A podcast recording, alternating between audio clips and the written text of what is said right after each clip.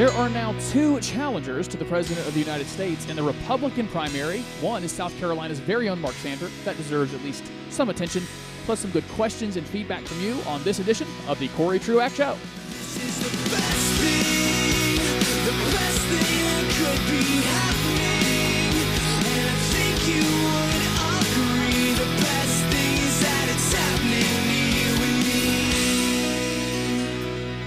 Indeed, we have a ton to do on this show today, the Cory Truax Show. But first, I actually want to start today with this. I have that other show, maybe you recall, I have South Carolina Connections with Cory Truax. I've been graciously added to the Palmetto Family Podcast Network here in South Carolina. And there's a show I published there last week that I'm getting a, some feedback on from, from some people. It's started a lot of discussions, and I really want this audience to go over there and hear it. So let me tease this for you, see if I can convince you to go over and listen to South Carolina Connections with Cory Truax. Wherever you are listening to me now, if you just search South Carolina Connections in the search bar, you'll find me. I learned some things basically, and then because of what I learned, it started to uh, required me to question some of my presuppositions of things that I already believe. I think most of us recognize that the relationship between the employee and the employer is pretty bad right now. For a lot of you out there listening, it, it seems like, and I don't think it seems like, it is just the case that employers 40, 50 years ago, 30 years ago cared more about their employees than the corporations and the companies of today. And so I, I know this to be true of even of my own experience in life and how I compare it to those who are a generation behind me. And I started to think through why, what happened, and then I learned what happened. I, I learned it on a on another podcast, and I have a story to tell you there. I have a story to tell you about how work used to be in the United States, and work isn't that way anymore. And there's some. Here's where the discomfort comes in. I don't have a solution, and also some of the things that it makes me question are deeply held principles of my own. And so that's a weird place to be. I actually said on that episode, it's a weird place to be as a podcast host or show host to say, here's a problem. I know how it happened. Uh, here's the history of it. I have no idea if we can even solve it. That's a weird place to be. So, would you be so kind to go over and find South Carolina Connections with Cory Truax to listen to that episode and then give me your feedback on what I have learned? Now, we're doing the Cory Truax Show. We're dedicated to smarter, deeper, better talk here. Thank you for listening on 91 or 92 point, excuse, that's 91.9 and 92.9. That's right. FM in the upstate of South Carolina or wherever you're listening to the podcast. I am grateful. The uh, Every episode of the show, by the way, on demand. You can always go listen to some of the backlogs. I would be highly appreciate that if you would uh, if you would do that as well. All right, we should probably dive in to some actual content. There was one other thing I usually tell you about myself. That's it. I'm also the pastor for teacher teaching at Beechwood Church, and Beechwood Church meets in Greenville, South Carolina at 10:30 on Sunday mornings, and you are invited. I'm going to start with a question from a listener named Anna. Anna went back and found, like I just encourage you to do, some old episodes of mine and was listening to some things I had said previously. We're talking years ago. And she asks a good question that requires us to think through some things. So, on that particular episode, I was talking about demographics and the, reality that we have, we're having fewer kids than ever. So, the, just give you some of the, again, I'm a census nerd, census, census bureau nerd, and I'm doing these stats off the top of my head. So, I'm probably off by a little, but not by much. But if you just go back 40 years. You know, the average woman was having her first kid in her early to mid 20s. And now it's much more likely for a woman to be having her first child in her late 20s to early 30s. The average woman a generation ago was having th- almost four kids. The average the average woman now is going to have it's now le- less than 2 or right at 2. It's like 1.9 or it's really close. And the but the kids we are having now, the demographics show are prime are in majority coming from families that say they are religious. And so there was this there was this hope, I think folks of more traditional values had in the last couple of decades that the, that secularism was literally going to kill itself because secularism, the more secular a culture is, it actually leads to having fewer kids. Family isn't as highly valued in secular cultures. Progressivism as a political philosophy doesn't value family as much. And so the idea was Well, it's only really the Christians who are having kids. It's only really those with tradi- people with traditional values that are having kids. Therefore, we're going to end up having a generation of people that only were brought up, or majority were brought up in these traditional religious families. And so the the country is going to skew towards more traditional values and maybe even uh, of deeper faith. And that was a point I was making. And I've been making that point for a long time, by the way. Uh, back in 2008 and 9, when I was on Dr. Tony Beam's show, Christian Worldview, I was making this point about demographics. If you ever want to read a good book on this, there's one by Mark Steyn called America Alone. Really, really important book about the demographics of the world and what cultures and what peoples are having kids, what cultures and what peoples aren't having kids, and how that might shape the world going forward. But in any event, I've been saying this for over 10 years. And Anna writes in with a really good question. She says, and here you are saying that the people who are actually having kids are primarily religious and have traditional values, but the country just seems to be only getting more secular, less Christian, crazy uh, secular progressive values. Like how did the how can both things be true? How can it be that it's the most religious and traditional people having the most kids, but our culture continues to be more secular and non-traditional or even liberal or progressive in their views? So Anna asks what I would just call a brilliant it's, it's a brilliant question. It's a good pickup because there is a those two facts shouldn't be able to coincide. So I started mulling it over and thinking it through on what poss- what could lead us here. And I came up with something of an answer. The problem is definitions, as it often is. We, we, we were saying the people who are having kids are the people uh, with the most traditional values, uh, the people with uh, with a religious background. But that just means self-identified. In those Census Bureau studies, that's just people filling out a form saying, "Oh yeah, I'm a Christian." There's not a follow-up on do you go to church anywhere? Have you been to church in the last year, 2 years, 3 years? In what ways do you practice Christianity? Do you pray with any regularity? When was the last time you picked up a Bible? Uh, what, listen to any Christian podcast even? Like what what do you mean you're a Christian? And so the the problem we have is that I was looking at those numbers in previous generations going, well, it's it's the Christians, it's the people with traditional values that are having all the kids, but they weren't really the Christians or people with traditional values. And even if they were had traditional values, they weren't truly living out the faith in a genuine way. It was just a label they put on themselves to fit in with the culture they were in. I'm going to give you uh, an example of this. It's going to hurt some feelings. It it blows my mind the amount of parents who are surprised when their 18 or 19 year old totally gives up on the faith, starts acting like a hoodlum, and in conversation, you know, you do this. These families have this impression like we were a good Christian family, we had them in church, and I don't know what happened to them. And then further, as you dig deeper, oh, you mean you had them in church like once every six weeks because you had them playing baseball every Sunday from morning till night? You organize your entire family's budget and calendar around the kids' sports calendar. You didn't organize your family around the the, the, the, the things that Christians do. You allowed secular things and other things to dominate your family. No, you showed up to church every now and then. No, you weren't a Christian family. It was a part of your little culture, especially in the South, that you just did it sometimes. It was good to say you were a member somewhere, and so you had that as part of your life, but it wasn't a centerpiece. It wasn't the centerpiece. And there were other ways in which you could put Jesus on as a label and you don't really mean it. And that's where I'm that's where I made the mistake. I made the mistake of seeing people who said, check the box, yeah, I'm a Christian family. And it didn't actually mean anything to them. It doesn't change anything about how they live. They live just like the world does. So that that's one part. The second, so that's the, I thought a bunch of Christians were having babies, but I was wrong. People who call themselves Christians but don't otherwise in any way practice it were having babies, and so I had that wrong.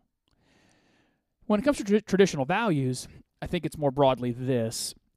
You know, you have folks who are not actually practicing Christians, but they have traditional values that it's good for a man and a woman to be married uh, before they have kids. Uh, that it's good to tell the truth um, and be be loyal to your family and your hometown and be and work hard to take care of yourself, to be independent, to be generous to others. These are traditional values. but then you send kids off often into and listen, I'm not I'm not a public school basher by any stretch. I'm not, I promise. I think a lot there's a lot of great public schools out there. There's a lot of terrible ones, but there's a lot of terrible Christian schools too. But we send our kids off into a very secular culture. And they're discipled and inundated with secular values and non traditional values, and they hear about the madness of the secular progressive agenda all the time. And then we place before them celebrities and stars and music and TV, and they disciple them in secular progressive thinking. And so, and for that matter, uh, you, these kids that get to 18, 19, 20 years old, uh, and they're in these secular campuses, you don't have a culture on this mostly secular campuses that are uh, just neutral towards faith or traditional values. They're actually hostile. That if you still think these things that your parents thought, then you're a moron, you're an idiot, you need to be destroyed, you're a hater. And so I was wrong. Anna asked a good question, and the answer to it is yeah, I, I saw that wrong. For 10 years, I kept thinking, you know, they're, here we have these secular progressives. They're just to, they're literally aborting themselves out of existence. They're, they, they have, this is normal throughout human history. As a country becomes less religious, it has fewer kids. And so uh, it, it ends up being that those are the cultures that fall because they didn't have enough kids to replace themselves. You end up trying to replace people with immigration.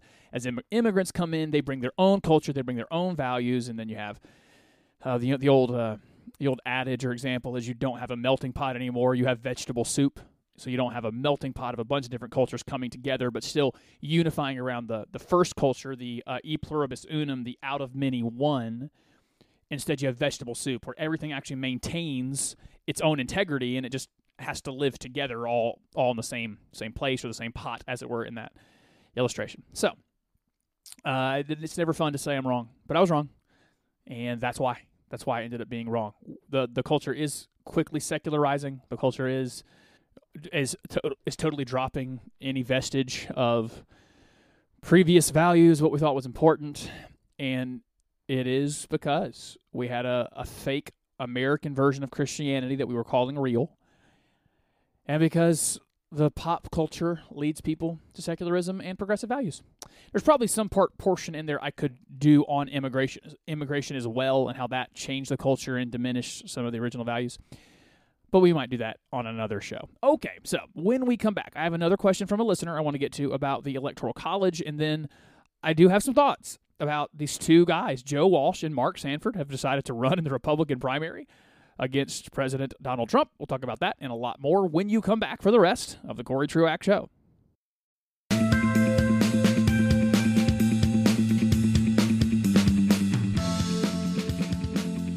It occurs to me coming out of that last break that I did a lot of complaining of parents who called themselves Christians and didn't actually uh, live their lives and lead their households in a Christian way. But maybe I should also give some affirmation. Hey, parents that are doing a good job. I know it's hard. I don't know from personal experience that it's hard, but it looks like the hardest thing in the whole world to do the parenting thing.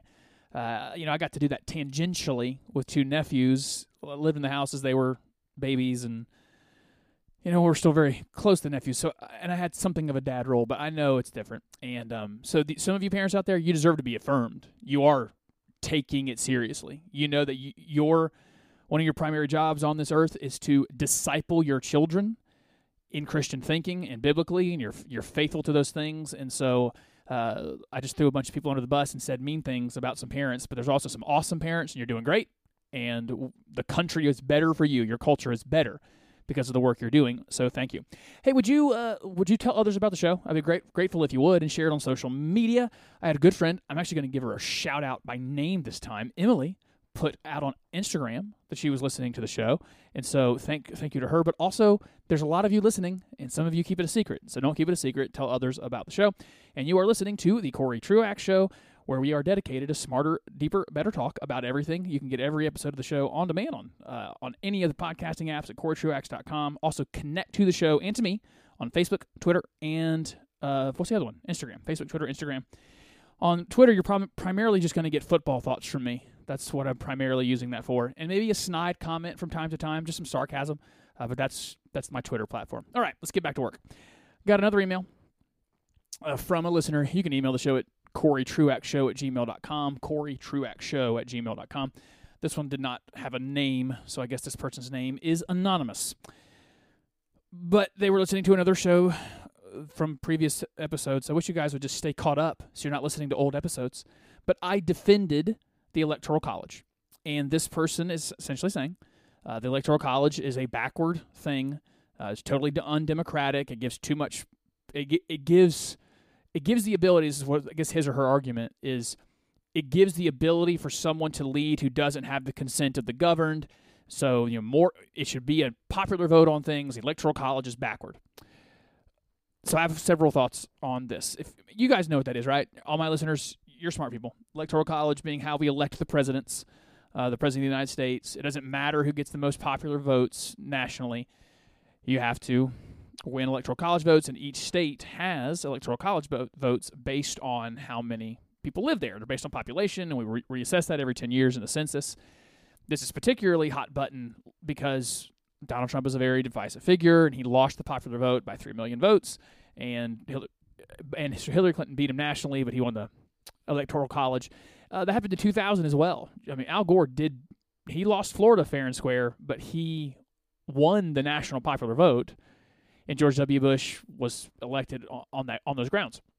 And so uh, I understand there being some trepidation about the idea of having someone elected who wasn't quote democratically elected, but I want to defend the electoral college again here with a little bit more meat on the bones from when I did it previously. We are not supposed to be democratic. That's a terrible way to run a government. The founders thought this. Uh, Cicero thought this. Um, some Plato thought this and and this should be for a reason that especially folks on the left should be uh, should be sympathetic to. The idea of a democracy doesn't have any protection for the minority. And so straight majority rule, most of the people that the left say they're concerned about, the the poor and the the uh, the marginalized uh, or th- those pushed to the margins of society, where they're going to be able to have uh, they're going to be taken advantage of by the majority and they have no minority protections. The Electoral College is part of the bulwark of making sure that the majority can't lord over the minority. The government that the founder set up in the Constitution has safeguards everywhere in here.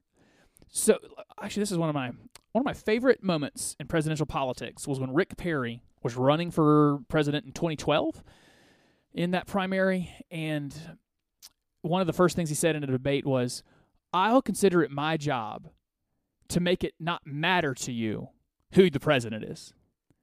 Like what what a great pledge. Like I, I want the power of the presidency.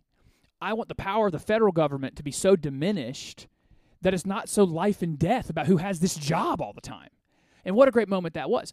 And he was speaking to something about how we've set all of this up. So the electoral college for one, that th- this gives a route there's a route to this position of president for those who may not win the national popular vote. There's still a route there through certain states and, and uh, convincing those people so that the majority just doesn't rule over them. Same thing as I've explained before. If you don't like what the federal government the federal government is doing, oh great, I've got good news. There's states, and the states are supposed to pull against the power of the federal government. And you don't like what your state is doing. Okay, cool. Well, we'll get the federal government here. It's supposed to pull against the power of that. And you say, I don't like what the judiciary is doing. Okay, well, cool. We got the Congress. The Congress is supposed to be in tension with the judiciary over power. And you say, well, I don't like what Congress is doing or the president's doing. Well, I got great news. I have this the, judi- the judiciary and the, the Congress all pulling against each other. The Fed, federal, pulling against the state and we're going to spread power out. Like it's one of the things that people people say about our own congressional system. It's so inefficient; it doesn't really work. The, the filibuster makes things so hard because this was actually part of the design. The design was create a system where you do actually need some consensus. You need a majority or sometimes supermajority of people to agree, so that you can't have majority plus one. So fifty percent plus one can't violate the rights of uh, of minorities. And so the electoral college is part of that. I think it's a brilliant system. You know, th- one more note on this: there, there's a there's an effort afoot to do away with the electoral college without having to remove it from the Constitution, because there were there's some bills going through state legislatures that say we're going to give our electoral college votes to whomever wins the national popular vote. So we'll use South Carolina for an example since I'm sitting here. South Carolina has nine electoral college votes. In 2016, those went to Donald Trump. But if the South, Carolina legislature, according to the Constitution, they can reward our electoral college votes however they want. The way that we reward them is the majority of votes in the in that one state. But they can pass, and the governor can sign here a bill that says we're not doing that anymore. Whoever wins the national popular vote, that's who we're giving our votes to. In in that case, they would have gone to Hillary Clinton in 2016. And so, the moment that enough states do that, where it equals 270, because that's how many electoral college votes you need, the moment enough states do that to make it 270, then you have actually abolished the electoral college without having to remove it from the Constitution. You've just done it functionally, you've done it through a back door. I opposed those efforts, and here recently, a judge struck down one of those. I, I don't think that judge is correct because states do have the right to award their electors however they want. I'm not comfortable with doing away with the electoral college in a backdoor way, but states technically have the right to do it. So there you go to whoever wrote me about the electoral college. The the thing you, to focus on. Uh, I'm not saying our system is perfect, but one of the, one of the things the electoral college does well is it serves as one of the many tools in making sure that the majority can't dominate the minority and also to pull on power and tensions, the the the balance of powers throughout the entire government system. Next up, maybe I'll, I got this Mark Sanford and Joe Walsh thing, but I that was yeah. Let's do that first. Here we go. If you haven't heard, Joe Walsh, Joe Joe Walsh, who was part of the Tea Party movement in 2010, he ran for Congress, I think, in Ohio and won. Uh, then he left Congress and started a talk show. He was a giant Trump supporter, like obnoxious Trump supporter in 2015 and 16.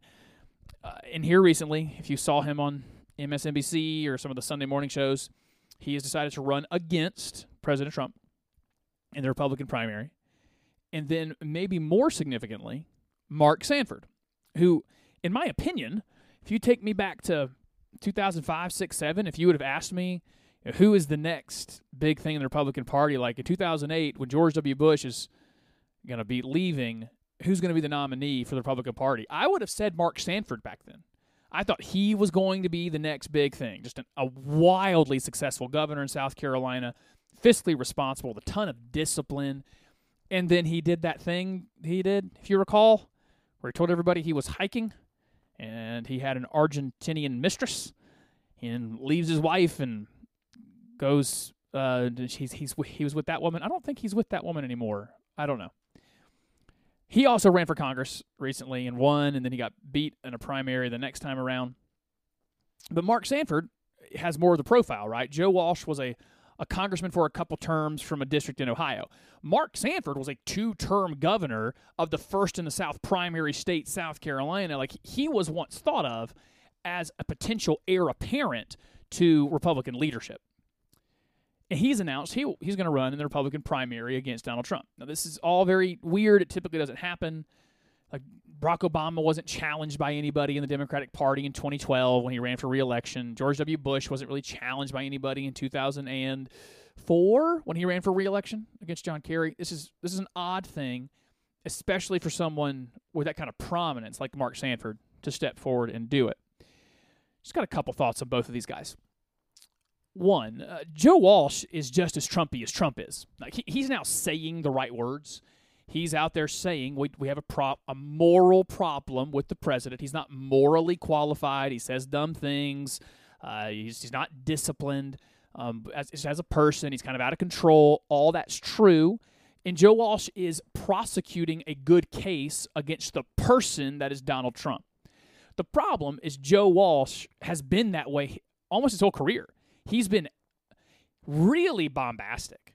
Like I, I can I guess I just don't believe him. Like I, I'm I hope I hope I'm a person who's quick to forgive. I, I want that to be a part of my character, and believe people can reform and change. But Joe Walsh was saying things about as outlandish as Donald Trump does, and so I, I have no interest in Joe Walsh as a candidacy. And I'm, I'm even admitting here, none of these candidates really matter. No, no one's going to beat him in a Republican primary. But for those of us like me who want to be able to participate in voting but can't vote for the current president, it would be nice to have someone to go cast a vote for. It feel nice. Um, and so that's where Mark Sanford comes in for me. You know, when Mark Sanford was running for Congress in Charleston a couple years ago, he went on Glenn Beck's radio show for about an hour, had a very long form interview. And what I found of Mark Sanford, and maybe I'm maybe I'm an idiot for believing it, he seemed just so genuinely penitent. He seemed so genuinely broken over what he did. And he also did a good thing. He uh, he spoke the language of repentance, even faith. He left the public sphere for a while. He didn't try to stay around. Like he, he went out into the political wilderness for a while.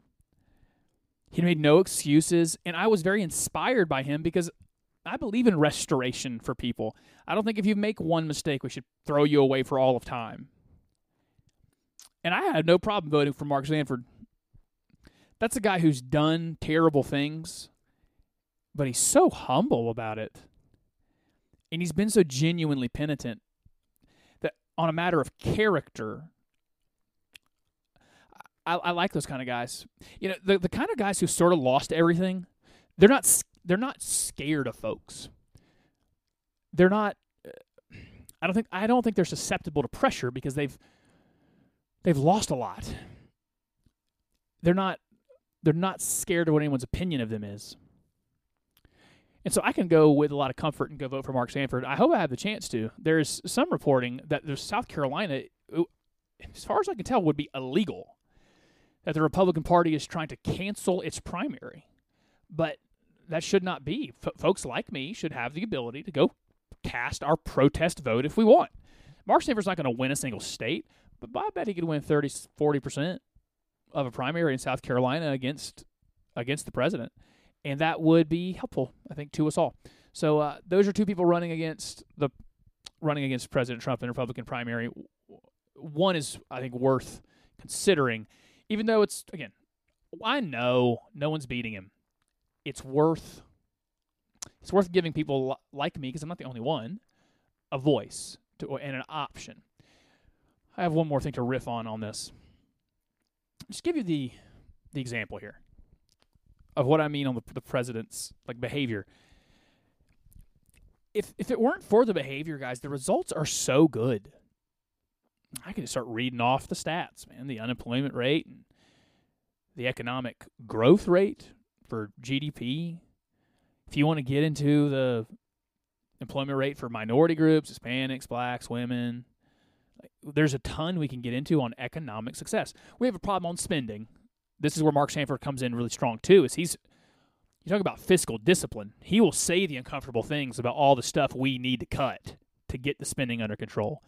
But you know, Donald Trump hasn't cared about that part of the fiscal. I mean, he spends like crazy. Everyone in Congress is spending spending all of our kids and grandkids and their kids' wealth by by borrowing it and issuing bonds. But in any event, the president, he uh, you know, during that Hurricane Dorian thing, for like five days, he was tweeting about the media making like the media made fun of him for a map he held up about Dorian maybe going into Alabama, and so the media made some comments, and tr- he just can't handle it. For like the the correct thing to do is nothing. The correct thing to do is move on with your life, man. But the, a grown man, an old man, spent who was happens to be president of the United States, you would expect with some other things to do, spends days tweeting about the map he held up about Hurricane Dorian affecting Alabama. Like, just grow up, be an adult. And then he he goes. Ugh, Mark Sanford announces he's running for president, and so Trump immediately gets on Twitter and goes after him. Like this is this is not good behavior. It's just not helpful to anybody. But there you go. That's some presidential news for you. Uh, another piece of presidential news before we move on to. So I have a, a faith related thing I want to do today, but before before we move on to that, if you didn't see, and less than a million people watched it, so you, you probably didn't. CNN did a very long, hours long climate thing uh, where Democratic presidential candidates got together and talked about global warming.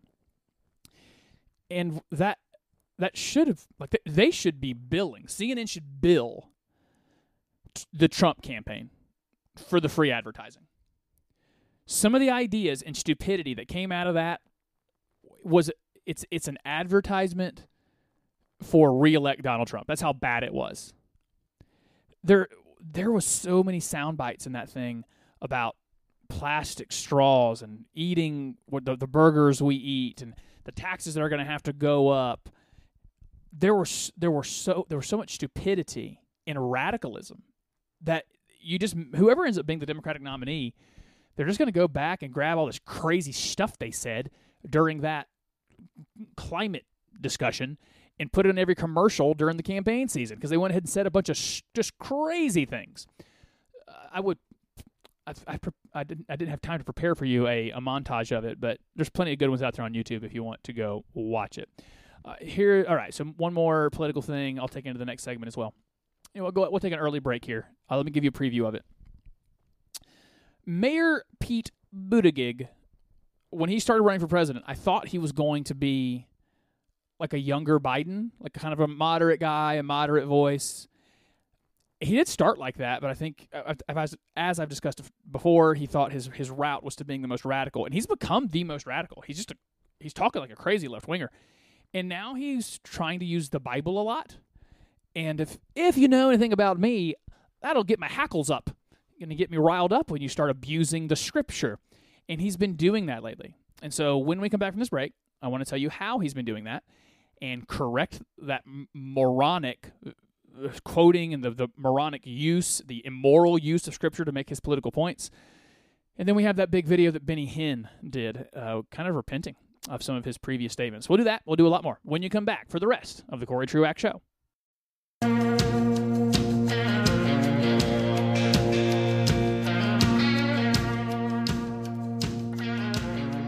I'm usually pretty blunt with our audience, but I'm, I'm, I tend to be transparent. Maybe you're noticing nothing this week happened in the news that particularly interested me.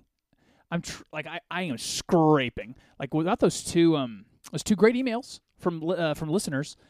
I'm just I'm telling you some things that I guess kind of matter, but usually something happens during the week where I go, got it, that's my podcast, that's going to be the big topic, or several things happen.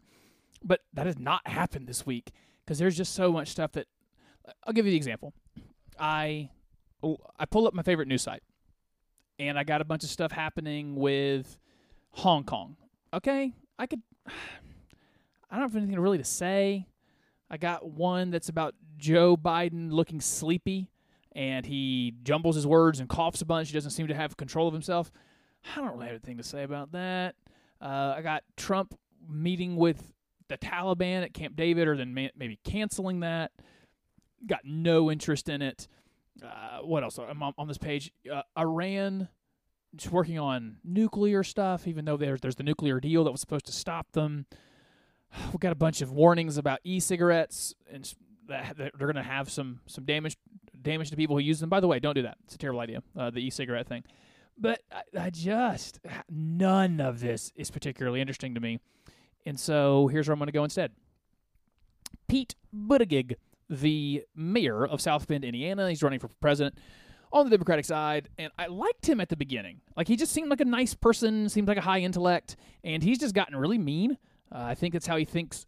He thinks that's the, the his route to becoming the nominee is just kind of be a jerk to the right people, and the right people are conservatives. And then he also is beloved on the left because he says he's a Catholic and a faithful Catholic, and he tries to use the Bible to make left wing points.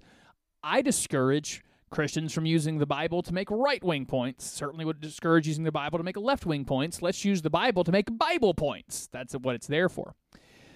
I'm going to play for you now something from Pete Buttigieg on some uh, Breakfast Club, I think is what it's called, some radio show.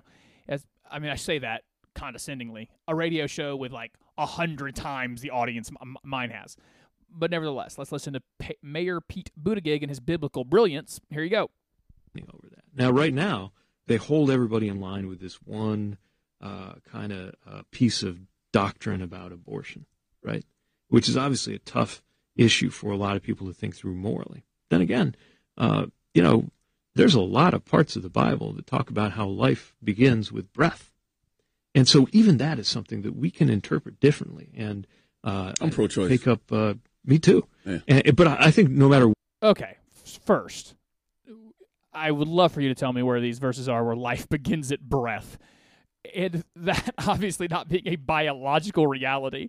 I mean, we got, what would that mean? I mean, you're essentially saying a child, nine months in gestation, who hasn't happened to breathe outside the womb yet, has a heart and brain and vascular system, cardiovascular system, got an endocrine system that works. Like, everything's great but hasn't breathed yet, so not a person. Of course, that's absurd and stupid and insane. It's also not a biblical point. I'll talk about that breath thing a little bit more in a minute. Uh, but he's trying to make this point. The religious right have held people captive with this one topic of abortion, which, by the way, it is it's worth being the one topic. It is the murder of children. Um, rewind this a little bit uh, to back to Pete Buttigieg in this uh, whatever the show is called.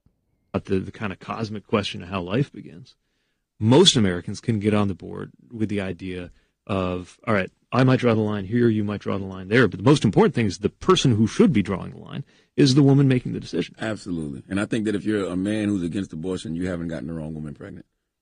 Like she's I mean- your wife. I'm just saying, you know, I'm just saying we've had some slip ups.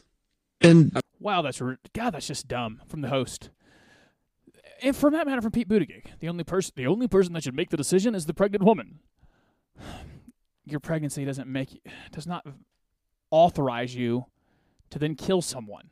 Right? Of course, I have an opinion, of, and I'll and I, and I am not the possessor of a uterus. I nevertheless have an opinion that the person living in the womb should not be should not be killed. All right. So he tried to use the Bible there on breath th- this is uh, the old. Uh, I'm gonna get Hebrew with you on this. The Hebrew word is ruha, the ruha of God, the breath of God, uh, is what breathes life into Adam and Eve. That's what he's trying to get to, but it's it's not even a biological reality, even in the Bible, to say breath is what gives is what gives you life. But he's tried to do this with other things too. Um, he's I'll actually play another one for you. Um, he said something on Bill Maher as they were talking about faith that I want to play for you now, just to give you another taste of what he's doing out there as a left winger trying to use the Bible for his own agenda. I just think the important, the important thing is to recognize that, like God doesn't belong to a political party. I mean, some of these themes, Right. God, uh, uh, freedom, patriotism, right? Th- these are not things that uh, that one party should be able to claim, but that's how it's worked out. We, we made it sound like the only way to apply, uh, for example, religious values in politics would be through the lens of the religious right. When when I go to church, what I hear a lot about is uh, protecting the downtrodden and standing up for the immigrant and being skeptical of authority sometimes, uh, and, and making sure you Skeptical of authority. This is not a left wing value. You guys are super pro authority. Give the government absolutely all authority. It used, to, be a left wing value to be skeptical of, you know, don't trust anyone over 30. Remember that? That used to be a left wing thing. Now it's please, dad and mom government, please, Bernie Sanders and Elizabeth Warren, do everything for us. you look after the poor and the prisoner. I mean, to me, that, that's the sort of thing that the religious left, uh, often without much attention, has been arguing for for, for my whole lifetime. Uh, the same with freedom. You know, this theme that we've allowed our conservative friends to monopolize, as if government were the only thing that could make you unfree. When the reality is, you know, your neighbor can make you unfree, your, your, your cable company can make you unfree. How? How can my neighbor make me unfree? Unless my neighbor is imprisoning me, falsely maybe. That's the only way he can make me unfree. How does my cable company make me unfree? I either I, I do what I said I was going to do and pay them, or I cannot pay them and they can turn off the service. They can't make me unfree. But you you can see what he's doing here. He's trying to take he's not even quoting much Bible here, but trying to use it to make left wing points, and it's just an irresponsible and terrible thing to do. Your, your cable company can make you unfree. Being poor um, absolutely. makes you very unfree. Absolutely. So let's talk about freedom too, not just freedom from. And the Well, that's one of the big. Oh, I, I cannot stand that talking point. Yeah, you need freedom to pursue what you want, and freedom, and freedom from those trying to stop you. If someone is violating your uh, the, your natural rights, Barack Obama did something pr- uh, similar to this. He talked about how the Constitution was a charter of negative liberties. So he laid out correctly that uh, he, he was be, be, uh, begrudging it. He was bemoaning this fact. But what his point was is the, the Constitution sets up all the stuff the government can't do to you, and it doesn't say what the government must do for you. And that is exactly correct. That's what we wanted. We want documents and laws that say what can't be done to us, and then we don't need a document to tell us what the government must do on our behalf because we are adults. The way that you're free to start a small business if you have health care. Uh, the way that Right. you're free to, to marry The- You're not free to start a business if you don't have health insurance. Uh, that would surprise, I don't know, 99% of business owners over the entire 200 and some odd year history of the United States of America. the person you love uh, if the law of the land is that a county clerk can't impose their religion on you. So whether we're talking about faith, whether it's freedom, whether it's patriotism, I, we need, I think we need to assert that often those very values can point us in our progressive direction and that no party ought to have a monopoly on them. Yeah, no party should have a monopoly on it. That's true. Uh, I'm not comfortable with how how uh, related republicanism is with Christianity. It's not good. But Pete gets a gets a lot of these wrong. The the abortion one, without a doubt. Uh, but then his, his general philosophy on, like, even just go economics. He he's made some arguments there about how the uh, the, the biblical economics are going to be where you, you that, for example, it'd be like healthcare. He's talking about some kind of social program. That's that's not at all what the the Bible gives us. Is it's not go seek out political power to take things from some people and then give it to others because that's so charitable of you. I- would love to to get in a room with Pete Buttigieg, Buttigieg and make that point. You know, it's not charitable. You're not doing anything like you're not doing anything good from your own heart if you are seeking to take from A and give to B. The heart of the actual scripture is you are A, give to B. Do something good for someone else. Be generous with whatever the Lord gives you, not seek power to impose your values on other people. Don't seek power to take resources from people you don't like and give it to people you do like. That is an immoral thing. The call of Scripture is for us to be the Good Samaritan, not to be someone who uh, the Good Samaritan sees the guy on the road and decides he needs to go fight for a different politician to be in power so that there could be a government program for this. No, his his argument, that the biblical argument is do good to others. Be generous, be kind, be patient with those around you. All right, so Pete Buttigieg uh, is he's trying to be the pope or something, um, and it's it's really obnoxious with him using uh, the scripture that he's trying to use. All right, next up, Benny Hinn. A couple of you sent this to me. I had no interest in it, but uh, fine. Here we go.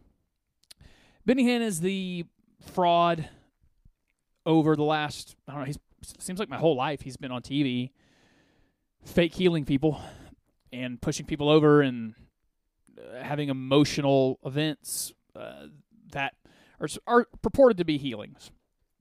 And then he also was a prosperity gospel type guy that God's plan for you is to give him money, you sow a seed, and then God will reward you with more resources. That's that's what God wants for you. He has come out and said that he's changed that prosperity gospel. He he's he called it all kinds of bad names. They have removed videos from his website where he talks about sowing a seed and letting the Lord have the reap the harvest in your life as it was material wealth. Because the prosperity gospel, the idea that God wants us all to be rich, is of course scripturally inept. You look at Jesus' followers, very few were wealthy. There were some wealthy ones, Joseph of Arimathea, we could name a few. Zacchaeus ends up being a wealthy guy, but this is not th- th- this is not a scriptural mandate that we we're all seeking to be rich. Like, specifically, we're we're called to, to value things that are above, not things that are of this world. And so Benny Hinn says he doesn't believe that stuff anymore. They even take down the videos, and I'm gonna be really genuine here. I'm grateful for that. I again, same thing I said about Mark Sanford. I want to be somebody who assumes the best, believes the best, believes there can be restoration, believes there can be change. If Benny Hinn continues with the healing situation, the fake healings, we still got a problem. But him uh, eschewing the prosperity gospel is helpful. My counsel is just to watch and wait. Let's let's see if it's consistent. If he consistently doesn't teach it anymore, then let's be grateful. Let's be thankful. And if you can, he, I still wouldn't call him a good Bible teacher. And if he continues again with the healing stuff, he's certainly not a good Bible teacher, and we should still not not someone uh, you should pay attention to. Okay, what I'm about to do to maybe end the show is not for everybody. and I'm going to recognize that. One of the things I appreciate about you, the listener, is I I do have, especially when it comes to age groups, I have a wide variety of you people. Apparently, there's some high schoolers listening, and I got some folks retired who are listening. Like I've got a wide array. This next thing is going to skew to the younger set and to a very specific uh, music taste. And but once you get past the beginning, I think every what I'm about to say is universal. I want to talk to you about the latest Taylor Swift album. Now, don't do not turn off this podcast. Don't turn the radio off either. Let me let me convince you that there's something to learn from it. So Taylor Swift, I will admit, I'm a fan, just a huge fan of Taylor Swift. Uh, not I know not everyone loves her music, but I do. She put out a new album, and it's not her best, but it's okay. You know, she also recently got really obnoxious. She put out the uh, "You Need to Calm Down" video, uh, which is uh, it's just obnoxious. It's her being a left wing woke scold, and it's just it's it's an obnoxious thing. But there's some songs on it that I wanted to mention. One less important, and then one more important. Number one, there's a song on it called "The Man," and this is a an, uh, like a feminist anthem. It's supposed to be how much easier life would be for Taylor Swift. Like that's the premise. The premise of the song is what if Taylor Swift were a dude? Would her life be a lot easier? And she makes some decent points about how she's been given some criticism for all the many, many, many guys she's been with and dated, and men don't get that kind of criticism when they have similar numbers of relationships. I'll I can give her that. But she acts like her career would have been easier if she were a dude. All right, honey, and I'm I'm calling her that on purpose. I'm trying to be demeaning. Listen, over the last 10 years, the top four selling artists have been, not in this order because I can't remember the order, have been Taylor Swift, Beyonce, Rihanna, and Carrie Underwood. These are the four biggest selling artists. I think Drake is like fifth. Like, being a woman in the music industry, obviously not hard. A lot of you are making a lot of money in the music industry. So let's quit pretending that it was harder for you because you were a woman. That's one. Two, there is a song on this album that I think is quite important. It's called False God. Sh- Taylor Swift's like 30 now. She's getting older, like I am. Uh, and I think we're starting to. I think she's starting to come to some realizations about her own life. Again, I've followed her for a long time.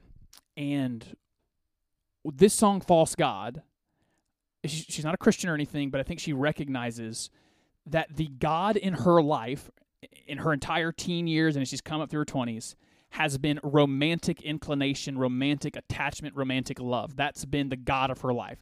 It's what's brought her meaning. It's what she's wanted. It's what she's pursued. And when she's felt like she has been loved and there's this romantic involvement, her life is good. And when she doesn't have that, life is bad. It's been the rubric and the measurement of happiness in her life. And I think she's recognized that is such a terrible way to live. And this song kind of illustrates that. But I think it's worth all of us pursuing the the idea of what ours might be. Because I think this song is about how I know that this feeling, that these relationships are not going to complete me and make me happy. But we all have those. We all have them in the, in the maybe it's a job. If I had this job, if I was making this much money, if I had this title, if I had th- th- that house, if I had this many kids, if I had this person's approval, that's what I need to feel okay and be okay with myself. For even for me, maybe it's having this number of listeners, it's having this number of downloads. That's when I know that that's what's going to make me happy. That's what's going to fill it in. And we all have them. And I think it's worthwhile as we close the show today to ask yourself to take 60 seconds after you stop listening to this show. Don't just move on to the next thing. Just stop for 60 seconds and ask, what's what is that for me? What's the thing that I think will bring me happiness? Because here's something I will tell you. There's been times in my life where I thought, if I made that much money, that's really all I need and I'll be happy. And then I made that much money. And it was like, I, I guess I could have some more. More would be okay. I, I want uh, that title or that experience, or I want to go to that place. And then I do, and it's, it's great. And it, I mean, that is awesome. And then it stops being satisfying for a while.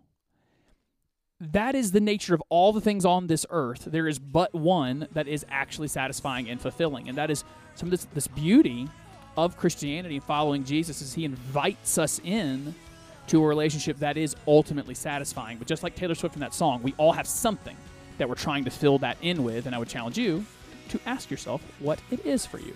All right, that's all the show we have. That's all the time we have for the week. If you would share the show with, show with others, find me on Facebook, Twitter, Instagram, Snapchat. Look for me, Cory Truax. You'll find me there. Send me uh, anything you want to have covered on the show as well. Thanks for listening, everybody. We'll be back next week with another new edition. Until then, peace and love.